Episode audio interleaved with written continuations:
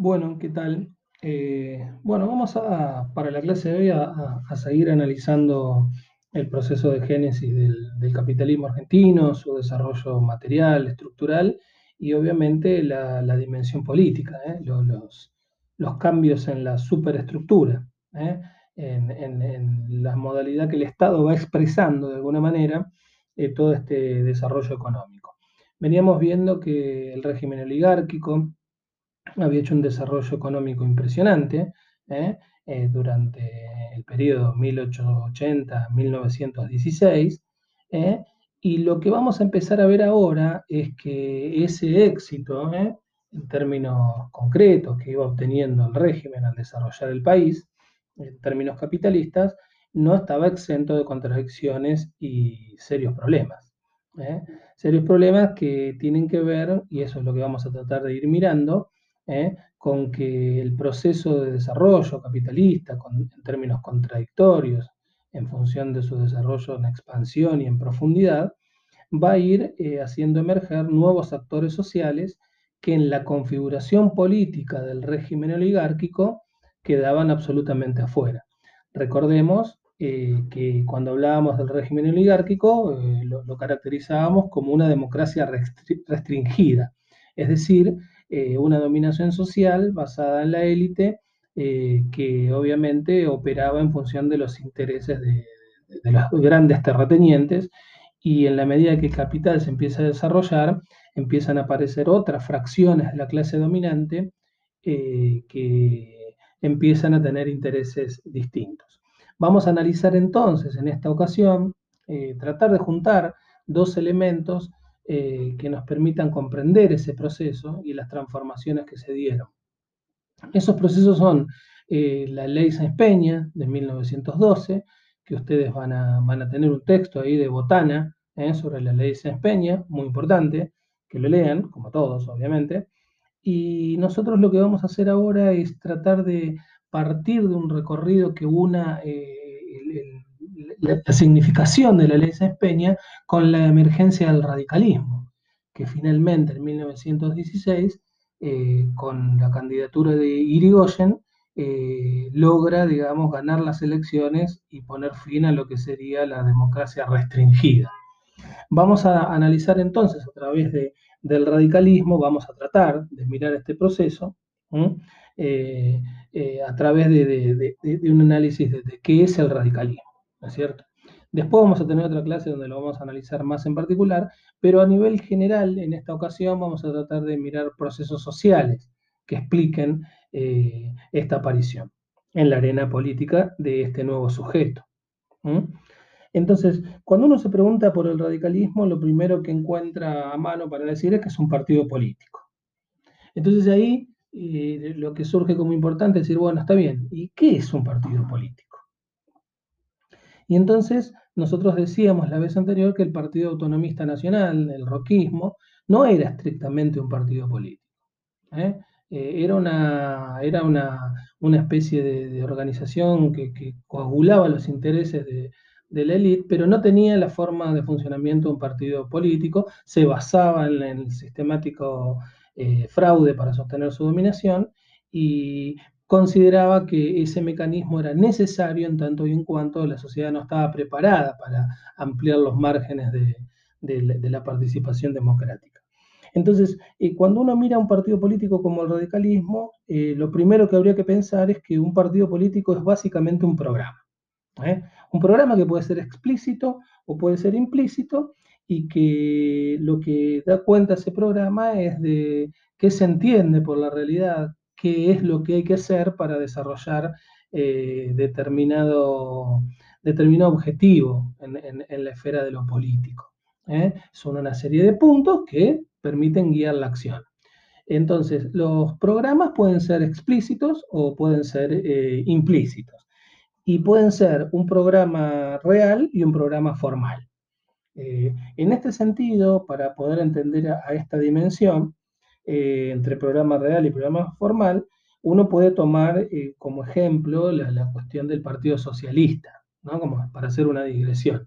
El Partido Socialista, eh, su programa planteaba la transformación de la sociedad, llegar a una sociedad no capitalista como programa formal, y el programa real que desenvolvía en los hechos todos los días era un programa estrictamente reformista.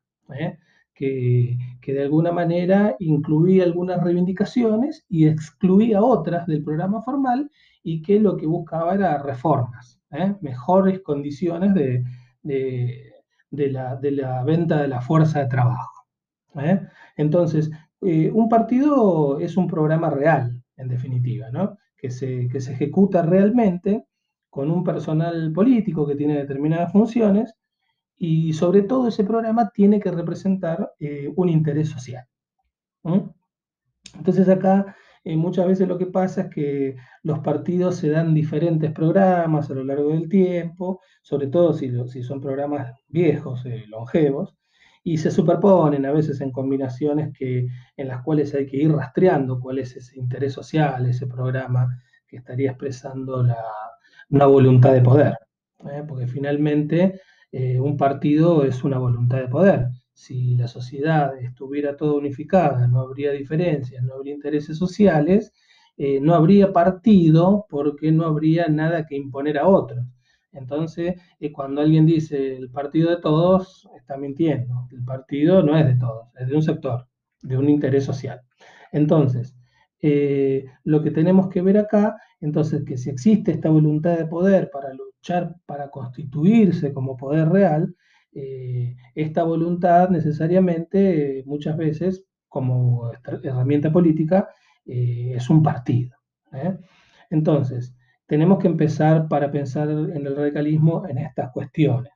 Eh, entonces, al, al, radicalismo se lo suele denominar muchas veces en el sentido común y en, eh, no solamente en el sentido común, sino en cierta literatura, eh, estado del arte historiográfico y de las ciencias sociales, como el primer partido democrático.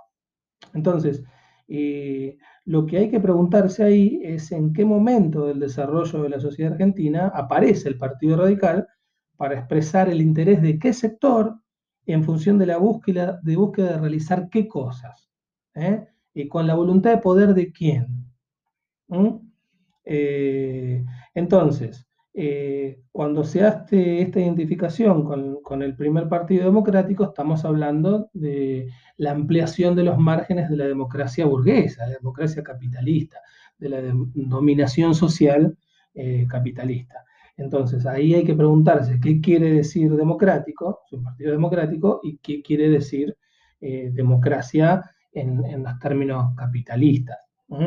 Entonces, acá es interesante poder hacer una, una distinción metodológica eh, que va, va, va, a ser de, de, mucha relevancia para pensar este periodo y todos los periodos que vamos a estudiar en, en, en la materia, ¿eh? en relación a una distinción que, que muchas veces no, no, es clara, inclusive en las ciencias sociales, y a mí me parece que está bueno poder eh, tener estos, estos elementos para, para pensar los procesos y la distinción es entre lo que sería el Estado, eh, el gobierno y el régimen. ¿eh? Muchas veces aparecen intercambiadas estas palabras, ¿eh? como si fuera Estado peronista, Estado radical, Estado oligárquico. Bueno, entonces lo mismo con los regímenes, regímenes, perdón. Y entonces diferenciar bien analíticamente estos conceptos me parece que permite comprender eh, los procesos de manera más acabada. El Estado es el instrumento que garantiza la dominación. Ya lo venimos viendo en la génesis del Estado argentino, eh, y, y la dominación social de una clase ¿eh? sobre el, resto.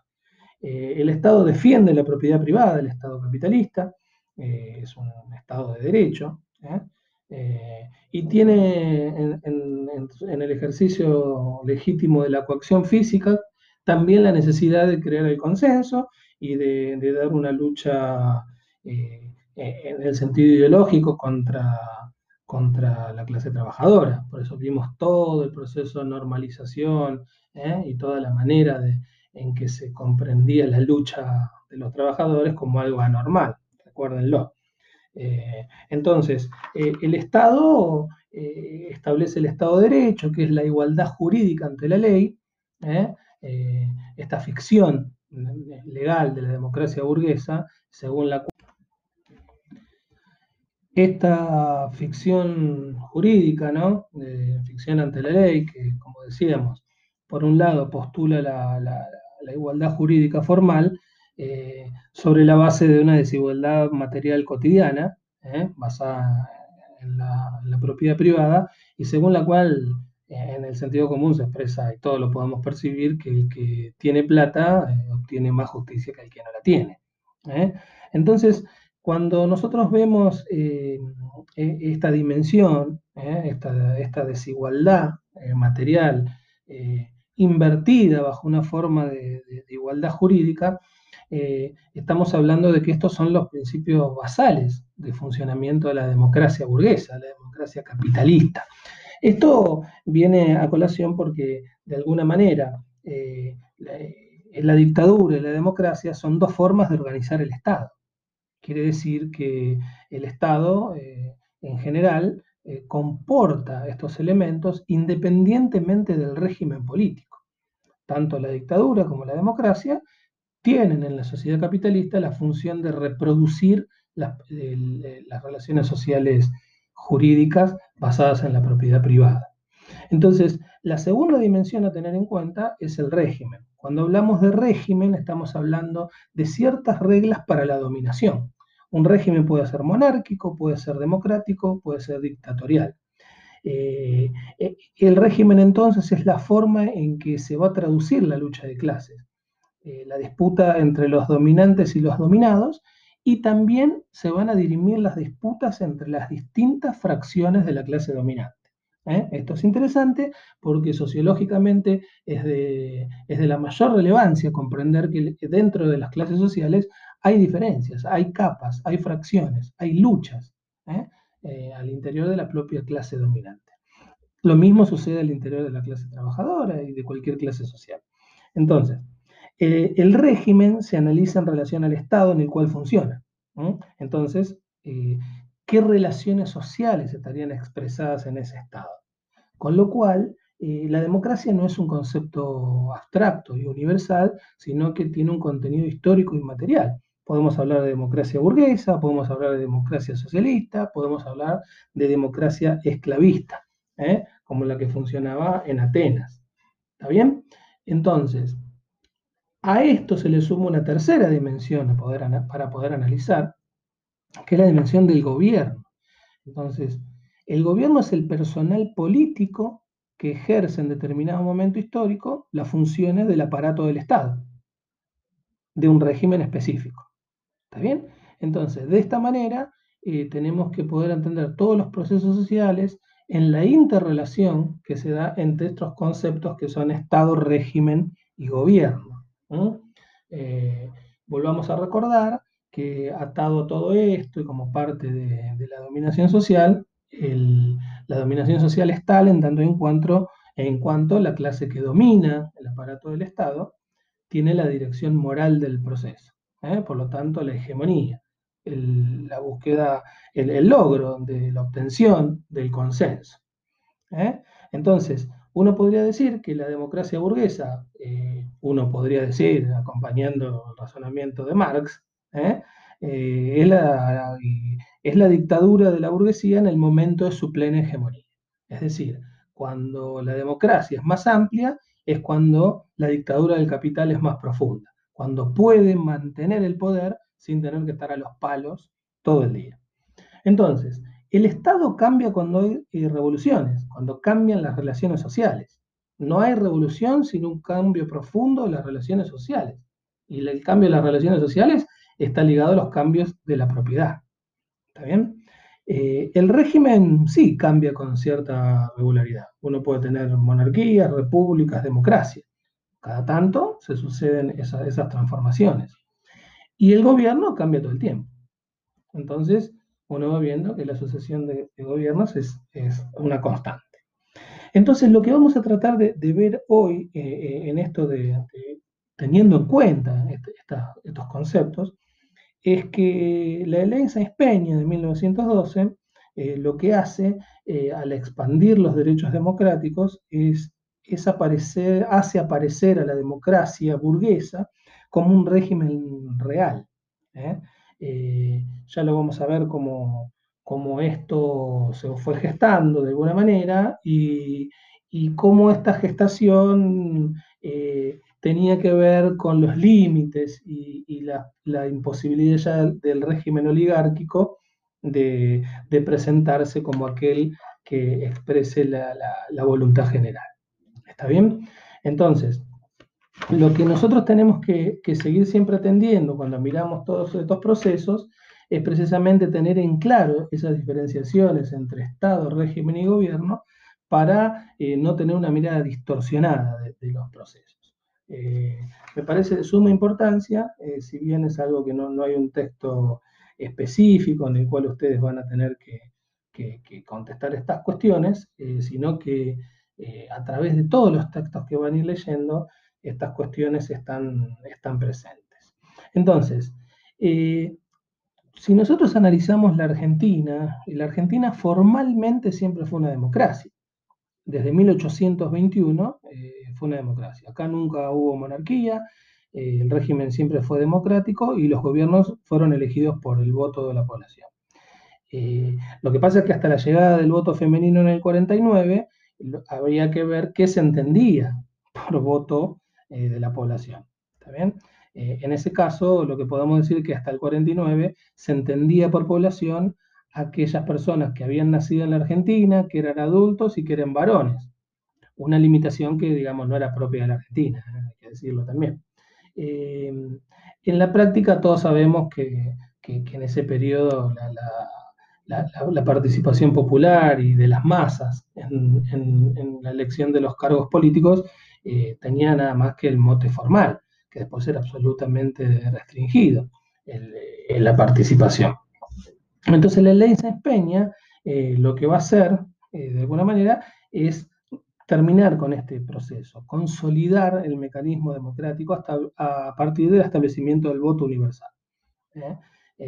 siempre todavía con estos límites, pero viene a establecer el voto obligatorio y el padrón militar. ¿Qué significa esto? Lo que tenía como punto característico el, régimen oligárquico era el fraude. El fraude era la expresión eh, cotidiana con que se, desenvolvía el régimen. Entonces, em, la forma de, evitar el fraude eh, es tratar de evitar de que el fraude sea barato, es decir, que sea muy fácil materialmente de, desarrollarlo. Si vos abrís la votación si vota todo el mundo en todo el territorio, es muy difícil controlar todas las urnas.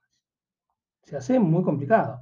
Entonces, a su vez, se introduce el voto secreto, que hace que la coacción directa de, los punteros conservadores y del, régimen oligárquico manipulen toda la voluntad popular, eh, lo que estás haciendo es acotar las posibilidades de desarrollarlo y por lo tanto que en una escala tan ampliada poder hacer un fraude sea algo muy costoso, porque vos tenés que tener materia, eh, tenés que tener personal político que lo lleve adelante, que esté controlando todo eso.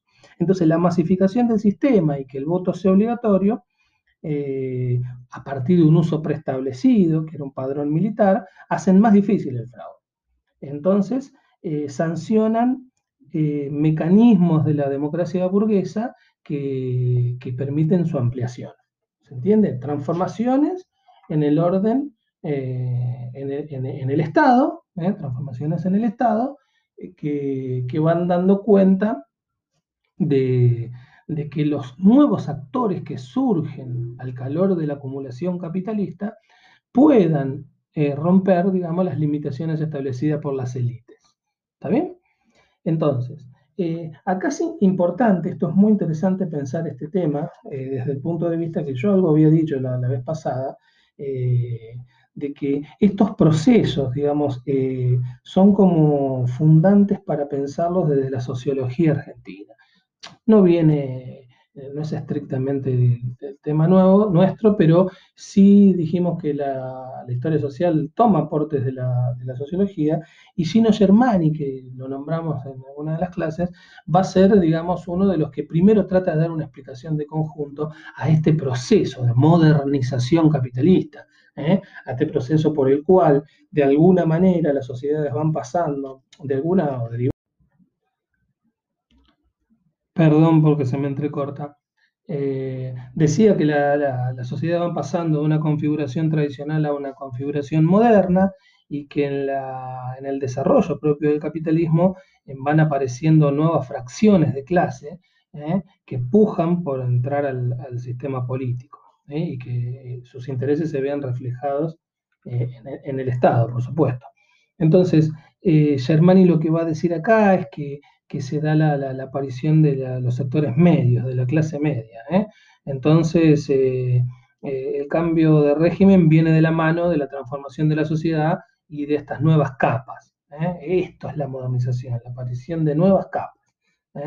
Em, la ley Sáenz Peña, entonces, de alguna manera, eh, viene a expresar este proceso, porque lo que viene a, operar como válvula de escape eh, de, la, ya la crisis del régimen oligárquico, eh, viene a expresar entonces que hay una transformación en la sociedad y que ese régimen no puede no adaptarse a esos cambios sociales. Lo que Natalio Botana va, a decir en el texto este, que ustedes tienen, es que lo que opera en este momento es una regeneración moral de la élite. ¿eh? Es decir, una regeneración moral de la élite tiene que ver con cambios en la manera de la dominación, de llegar al consenso. ¿eh? Entonces, eh, acá va a haber toda una disputa al interior de la, historiografía argentina por tratar de, explicar este proceso. ¿no? Eh, por ejemplo, en el caso de Botana, se habla de un intento de regeneración de, moral de la élite, que es una reforma que no surge desde abajo, eh, sino que surge desde arriba.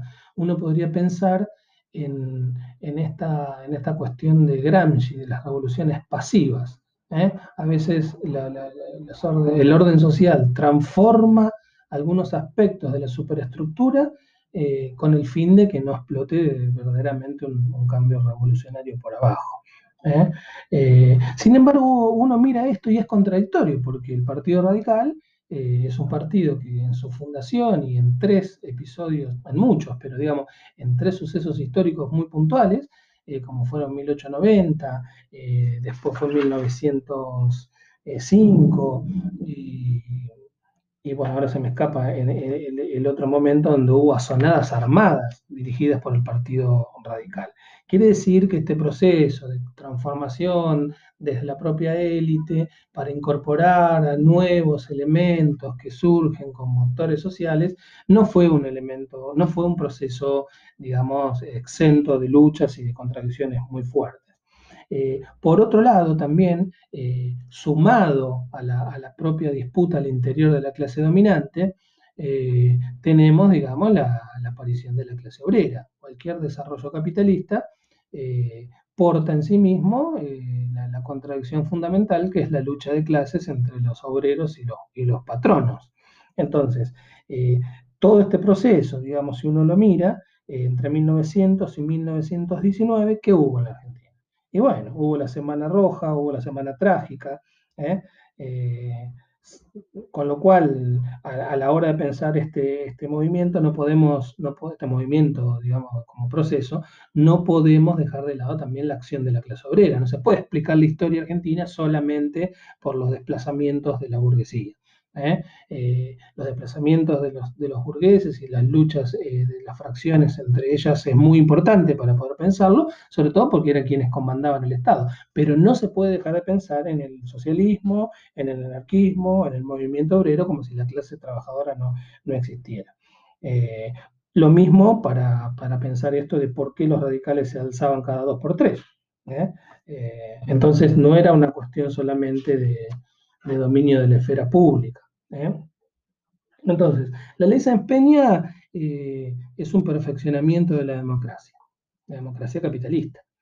Eh, lo primero que tenemos que preguntarnos entonces es quiénes eran los beneficiarios inmediatos de esa transformación. Entonces, si la representación estaba en manos de los, de los radicales, lo que hay que pensar es qué era el radicalismo socialmente, quiénes son los radicales. entonces, ahí vamos a poder pensar qué fuerzas sociales son las que construyen la ley Peña y tenemos que poder llegar a saber cuáles son esas leyes sociales. Eh, perdón, esas fuerzas sociales. Acá hay una cuestión que, es importante detenerse, también yo lo, lo, hago a modo aclaratorio, porque obviamente todos los autores que estamos leyendo tienen sus posiciones y están muchas veces ligados en términos polémicos. Eh, nosotros en la cátedra lo que hacemos es dar un pantallazo eh, no lo podemos hacer con la exhaustividad que merecería por una cuestión de tiempo, pero después ustedes van a poder, a los que les interese, seguir investigando. Pero hay, una cuestión de método ahí que, hay que tratar de pensar bien, para no naturalizar ciertas categorías y usarlas de manera poco rigurosa. Eh, la primera cosa que se dice es que el radicalismo es la expresión de las clases medias.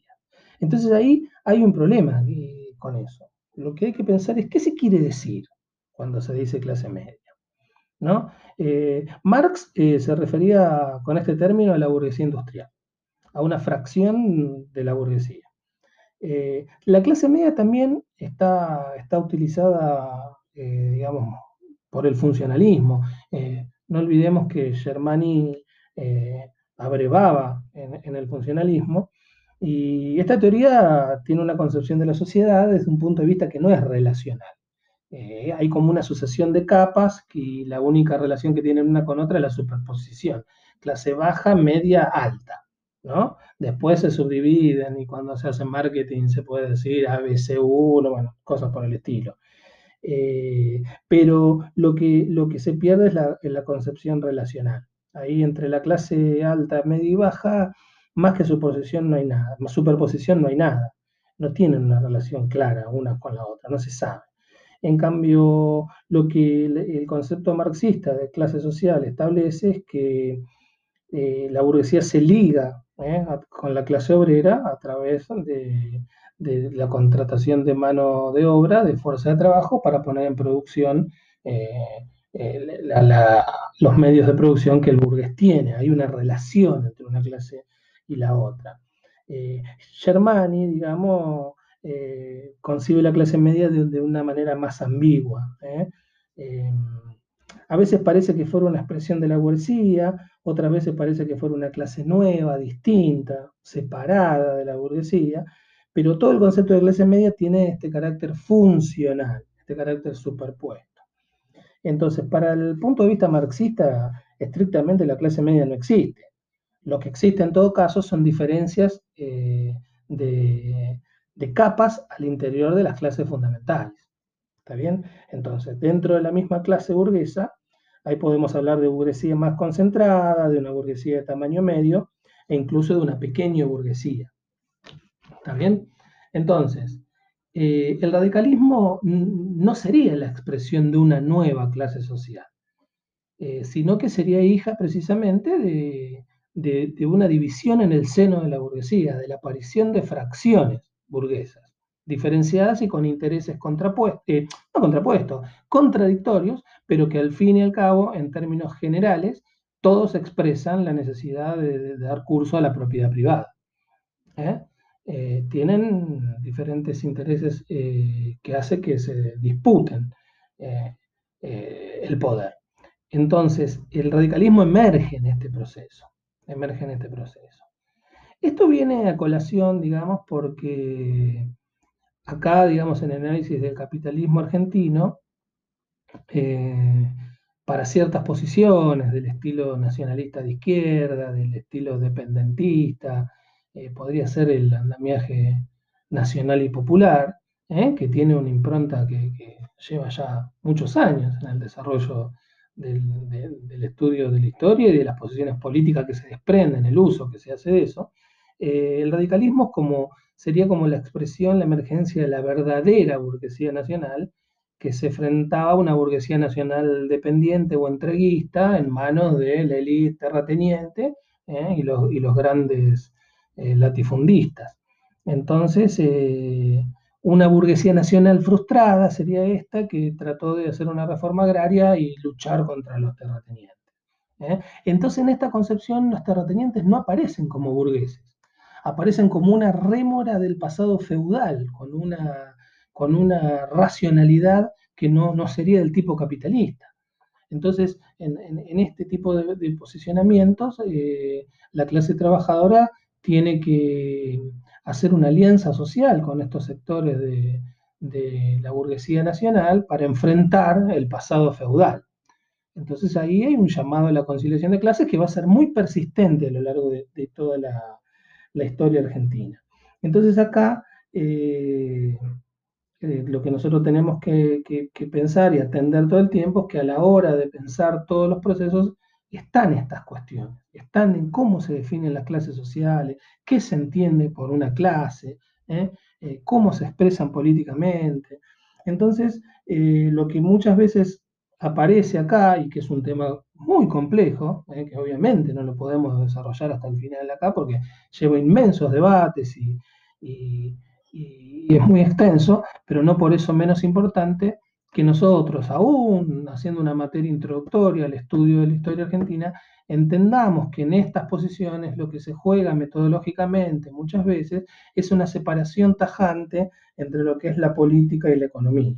¿eh? como si no hubiera una correlación clara entre una y la otra. ¿Y qué límites tiene la acción política en función de los intereses materiales que representa? Entonces decíamos que, tenemos que tener estas indicaciones para pensar los textos. Y después, bueno, cada uno llegar a la conclusión que mejor le parezca eh, después de hacer toda esta experiencia. Yo lo menciono en términos de indicaciones metodológicas para pensar eh, de una manera que no sea lineal. Entonces, em, cuando se mete uno a indagar sobre el estudio de la clase dominante en Argentina, eh, encuentra que hay fracciones y capas, ¿no? y que el radicalismo se levanta en términos armados cada dos por tres en el periodo oligárquico, porque efectivamente era la expresión política de capas burguesas que no, no estaban obteniendo eh, su voluntad de poder, su eh, participación en el proceso de toma de decisiones y, por lo tanto satisfacción de intereses materiales. Hay un historiador muy importante, muy interesante, que se llama Ezequiel Gallo, que estudia las colonias santafesinas. Entonces, lo que va a decir es que frente a la capa más poderosa, la burguesía terrateniente, surgen otras capas agrarias eh, que tienen el mismo interés general burgués, que tienen el mismo interés de fracción, porque son agrarios, es decir, que los agrarios son una fracción de la clase dominante, porque el desarrollo industrial eh, abre otra perspectiva para, una clase dominante burguesa que tiene intereses distintos a los, los burgueses agrarios. Esto es lo, que va a decir Gallo, son agrarios, son burgueses agrarios, pero son los más pequeños, los que se enfrentan a la sociedad rural. Entonces, eh, no surgen porque uno representa a la industria y otro a los terratenientes. ¿eh? Los problemas en realidad al interior de la burguesía agraria eran más pedestres, eran, eran problemas relacionados con quién pagaba los impuestos, en qué se gastaba la plata del Estado, eh, eh, intereses particulares de estas fracciones de, estas capas, de estas fracciones de la clase dominante, que, por ejemplo, discutían alrededor de un problema que se, llamó, se daba a conocer como los desagües del sur. El problema era cómo se hacía para poner fin a las inundaciones en, el campo, en la pampa. ¿Eh? Entonces, el primer proyecto para solucionar el tema de las inundaciones eh, en la provincia de Buenos Aires eh, fue de Florentino Meguino. los que reclamaban que se hagan esos desagües son estancieros de la zona, obviamente, que que no da, es una zona que no da para, para, el latifundio y, los sectores más concentrados porque no tienen las condiciones técnicas requeridas, la tierra no es buena, eh, entonces em, el poder económico de esta capa que produce en términos agrarios ahí no es la misma que los terratenientes más concentrados. Entonces, eh, lo que ellos van a reclamar ahí es que, por ejemplo, eh, el problema en el Estado es de corruptela, en el pago chico para mantener la coima que permita a un comisario ganar la elección, que siempre es el mismo. Eh, por supuesto, ¿por qué no se gasta la plata para terminar el problema de las inundaciones? ¿Eh? Y entonces ve ahí que todos estos personajes se, afiliaban a algo que se llamaba la Liga Agraria de la Pampa. Eh, en esta Liga Agraria de La Pampa eh, se expresan de alguna manera eh, los intereses sociales de, esta capa. Y mm, esta, agrupación pretende ser rival de la sociedad rural y cuando uno empieza a examinar la composición de ambas, es decir, de la sociedad rural y de la Liga de la Pampa, encontramos que en realidad lo que hay son súper ricos y ricos. ¿eh? Es decir, eh, una disputa entre ricos y súper ricos. Y cuando uno mira que el jefe de la Liga Agraria de La Pampa es un tipo que se llamaba Guerrero y el secretario es otro que se llamaba José Camilo Croto, va a ver que estos personajes en poco tiempo se van a transformar en los jefes del radicalismo ¿eh? de la provincia de Buenos Aires. Entonces, cuando uno empieza a ver estos datos eh, eh, del, proceso histórico, se da cuenta que hay una relación entre intereses sociales y expresiones políticas. empiezan a aparecer estas, estas relaciones. Entonces, detrás de las llamadas revoluciones radicales se encuentra esta gente, desde 1890. Eh, remiten a las capas de la burguesía agraria de tamaño medio. Son burgueses, ¿eh? son millonarios, pero se ven desplazados del, Estado. ¿eh? Entonces, son la, capa menos agraciada en lo que es el, negocio agropecuario. Entonces ahí uno empieza a encontrar por qué estos tipos van a buscar una salida democrática porque quiere que se pueda votar todo el mundo y, desplazar a, la élite. ¿Eh? Entonces el corazón del radicalismo va a estar ahí. Eh, otro fenómeno importante, que también después vamos a ver una clase específica de radicalismo, eh, pero otro fenómeno que, explica mucho del desarrollo del, radicalismo es la incorporación de la pequeña burguesía urbana. porque el estar afuera de, la burocracia estatal a los pequeños burgueses urbanos los aliena, los aliena de, poder desenvolver su profesión. Eh, entonces ahí uno va a encontrar eh, esta lucha en la educación pública, ¿eh? que es un punto clave para este sector social, porque ahí pueden ver que el partido no puede ser solo una consigna, porque el programa del radicalismo, sobre todo para los sectores de la pequeña burguesía, se expresa en, esta cosa de mi hijo el doctor, mi hijo el doctor, el orgullo de que mi hijo llegue a la universidad y después pueda realizarse en sus tareas. Las profesiones liberales eh, son las profesiones, digamos, eh, médicos, profesores, abogados, ¿eh? en aquel entonces, encontraban su ubicación en, el mercado de trabajo real en tanto y en cuanto los puestos del, público se, se ampliaran. Entonces mi hijo el doctor es un orgullo y trabaja en el ministerio de no sé qué. ¿Está bien? Entonces, esa es la manera en que una sociedad que fomenta el ascenso social de las clases vía la educación se realiza. Por lo tanto, ahí es donde uno va a ver que, en la época de Irigoyen también se, produce la reforma universitaria, que tiene un alcance que excede largamente los intereses de la, de la pequeña burguesía porque se transforma en un hecho político de una relevancia de alcance continental ¿eh? y que ya se planteó eh, eh, cosas mucho más avanzadas que esta, como por ejemplo la transformación del orden social. Pero bueno, esto es otra cuestión. lo que decimos entonces que el radicalismo buscaba también el ascenso social vía la incorporación de estos sectores en el manejo del Estado. Entonces, otro de los elementos que también tenemos que tener en cuenta, y ahí se va a ver en alguno de los textos que al radicalismo se le denomina como el partido del catch-all, que atrapa todo, ¿eh? es esta cosa de eh, incorporar a la clase trabajadora. No basta con incorporar solamente a ciertas fracciones de la clase dominante, eh, tanto rural como urbana, sino que también hay que empezar a ver qué hacer con la clase obrera porque la intensidad de la lucha de la clase obrera y los componentes de dirección que tenía esa lucha, sobre todo en manos del anarquismo, que planteaba abiertamente la subversión del orden de cosas, eh, hacía que había que tener una política también hacia, hacia, ese sector de la sociedad. Entonces, eh, el radicalismo va, a conseguir en el gobierno, pero inclusive antes también, eh, un apoyo de, una capa entera de la clase obrera, ¿eh? que se transforman en radicales y lo apoyan. ¿eh? Eh, el radicalismo tenía como consigna, mi programa representa la Constitución. Si todos somos iguales ante la ley, no puede ser que la policía intervenga cada vez que hay una huelga contra la clase obrera y le dé la victoria a la burguesía. Lo normal sería que el Estado se comportara, como dice la Constitución, neutral ante los particulares. Entonces, esta concepción, digamos, del rol del Estado era la que portaba un sector muy importante de la clase obrera argentina en manos del sindicalismo revolucionario. ¿eh? El sindicalismo, ya lo vamos a ver cuando veamos movimiento obrero, el sindicalismo revolucionario es una escisión del Partido Socialista y tenía como principal ideología, eh, o como componente principal de su ideología, eh, esta idea de la neutralidad del Estado. Nosotros no le pedimos al gobierno, pero pedimos que no se meta a favor de la empresa. Si hay una huelga, que gane el más fuerte. Y esto se empieza a llevar a la práctica. Eh, en, la, famosa huelga del puerto de 1916, que permite la, construcción de la Federación Obrera Marítima.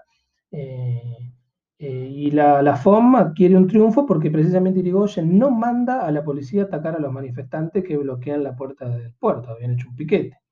Entonces, tarde o temprano las empresas tienen que capitular porque si no, no funcionaban, porque estos les lograban paralizar toda la producción. Entonces, para los sindicalistas revolucionarios eso era una prueba de la veracidad de su, posición, de que cuando el Estado, como un elemento neutral, eh, en referencia a la clase obrera, puede ejercer el, poder natural porque la clase obrera eh, eh, es más numerosa y entonces se, opone en la acción. entonces, esta, esta, idea de un sector de la clase obrera y que después vamos a ver en, lo que es la política obrera, entre comillas, del irigoyenismo, eh, e, está sobre la base de esta necesidad de transformación del Estado y del régimen político, de, atender, digamos de alguna manera, el aspecto de la construcción del consenso, eh, en la medida que la lucha de clases iba siendo cada vez más profunda. Pero lo que vale aclarar, y esto después también lo vamos a ver, es que la represión sobre la clase obrera por parte del gobierno de Irigoyen ha sido absolutamente atroz. ¿eh? Entonces, eh, es un proceso contradictorio. No era puro consenso, no era puro otorgar reivindicaciones, sino que eso se conjugaba con un sostenido aspecto represivo. Quiere decir que esta dialéctica entre la represión y el consenso que venimos analizando eh, siempre va a estar presente a la hora de analizar procesos históricos, ¿eh? en, la perspectiva de poder ver la acción de un Estado y sus transformaciones. Eh, entonces, el radicalismo parte de este corazón de capas poderosas, que no son las más poderosas del agro, empieza a incorporar sectores de la pequeña burguesía urbana por la vía del promedio del ascenso social, de la educación, de los centros públicos, eh, y el fin de la corruptela. ¿eh? Eso es otra, otra cuestión, porque eh, en esto de la corruptela, yo ya les conté que está la, vía para abrir los puestos políticos. Entonces, el fin de la corruptela expresa una alianza social que quiere hacer política y que para hacer política sabe que tiene que ganar las elecciones, por lo tanto tiene que juntar un enorme personal que pueda poner en, en, militancia a muchísima gente y esto otorga empleos eh, y una apertura del mercado de trabajo. Es decir, que eh, hay un proceso material atrás de esta regeneración moral de la élite. ¿eh? después el radicalismo va a incorporar a todas las oposiciones del interior, que ahí ya políticamente la, composición es más, heterogénea, y algunos tratan, se tratan de capas burguesas del interior que tienen parecido a las capas de las provincias de Buenos Aires. Eh, por otro lado, recluta opositores, incluso gente muy conservadora, de los que estaban en el poder, eh, pero no importa, era un, era un momento donde el, radicalismo atraía a diferentes sectores. El peronismo también después va a armar algo parecido, ¿no? Entonces, desde el origen, eh, estas capas poderosas de, la burguesía agraria, de alguna manera van acaudillando un proceso de alianza nacional que va tomando un carácter nacional y popular. Nacional porque tiene alcance en todo el país y popular porque recoge todas las oposiciones de esta, a esta capa más poderosa de la burguesía eh, en manos de la élite tradicional. ¿Eh? Y, entonces eh, lo que se va a, tratar ahí de sacudir la estructura del poder. ¿Está bien? Entonces el radicalismo es eso, una capa de, una alianza de capas de la burguesía agraria, capas de la pequeña burguesía y de la clase obrera. ¿Está bien? Y buscan participar para, del, juego político para hacerse el control del aparato del Estado. Entonces, esta división de la burguesía es la que va a explicar la aparición del radicalismo y la aparición de la ley Sáenz Peña. La ley Sáenz Peña entonces la aparición de, nuevos agentes políticos, porque son nuevos agentes sociales. La burguesía se va haciendo más compleja y aparecen, por ejemplo, eh, los chacareros. Entonces, entre chacareros y la unión eh, en la sociedad rural argentina eh, hay una diferencia. Ahora, la, cuestión es esta, ¿por qué el radicalismo tuvo éxito con esta, con esta transformación? Entonces, eh, cuando uno mira la dominación del Estado de manera conjunta para poder desarrollar el capitalismo, eh, va a ver que estos intereses secundarios de, enfrentamiento entre, entre capas de la burguesía en ningún momento van a perder de vista que el objetivo final es la dominación de clase. Eh, entonces, de alguna manera la ley se empeña, está preparada para dejar afuera a la clase obrera, que en el fondo es el problema, que se empieza a ir de las manos en la medida que el capitalismo se desarrolla. ¿eh? Eh, entonces, surge, sí, como un movimiento regeneratorio de la élite, y eso es algo que es interesante, porque ellos se piensan en hacer una reforma, pero mm, lo que pasa es que lo piensan porque en Europa esto se está discutiendo y se está llevando adelante.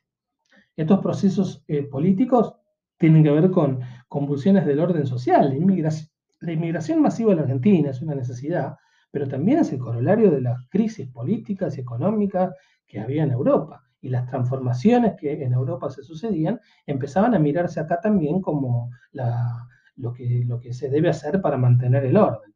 ¿eh?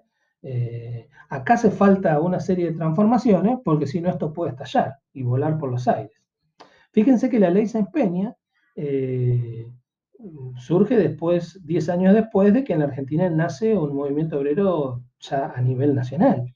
El nacimiento de la, primero la FOA, luego la FORA, eh, que tiene una capacidad de intervención real, lanza huelgas generales de gran alcance y de acatamiento, en 1902, 1904, 1906, es decir, que tiene un peso creciente en la intervención social y está dirigida por las direcciones más radicales de la clase obrera, a nivel mundial, el anarquismo. La clase obrera argentina estaba hegemonizada por el anarquismo. Eh, podían dirigir porcentajes enormes de la clase trabajadora. Por ejemplo, la huelga general de la Semana Roja de 1909, eh, que es un hecho que es muy interesante analizar en sí mismo, no creo que tengamos el tiempo, pero es muy importante para ver todo este proceso y, cómo la clase obrera participaba de la vida política y social. Eh, durante la Semana Roja, eh, en la ciudad eh, se, se, paraliza todo y llegan hasta a ver una huelga que incluya 300 y 400 mil huelguistas de una ciudad que tenía 700 mil personas. Es decir, que es un proceso muy profundo. Eh, se está preparando, entonces está gestando en la, sociedad argentina una crisis de una envergadura que, es notable y que exige una transformación del régimen, porque de lo contrario puede suceder algo muy grave. Algo muy grave es la revolución. ¿eh?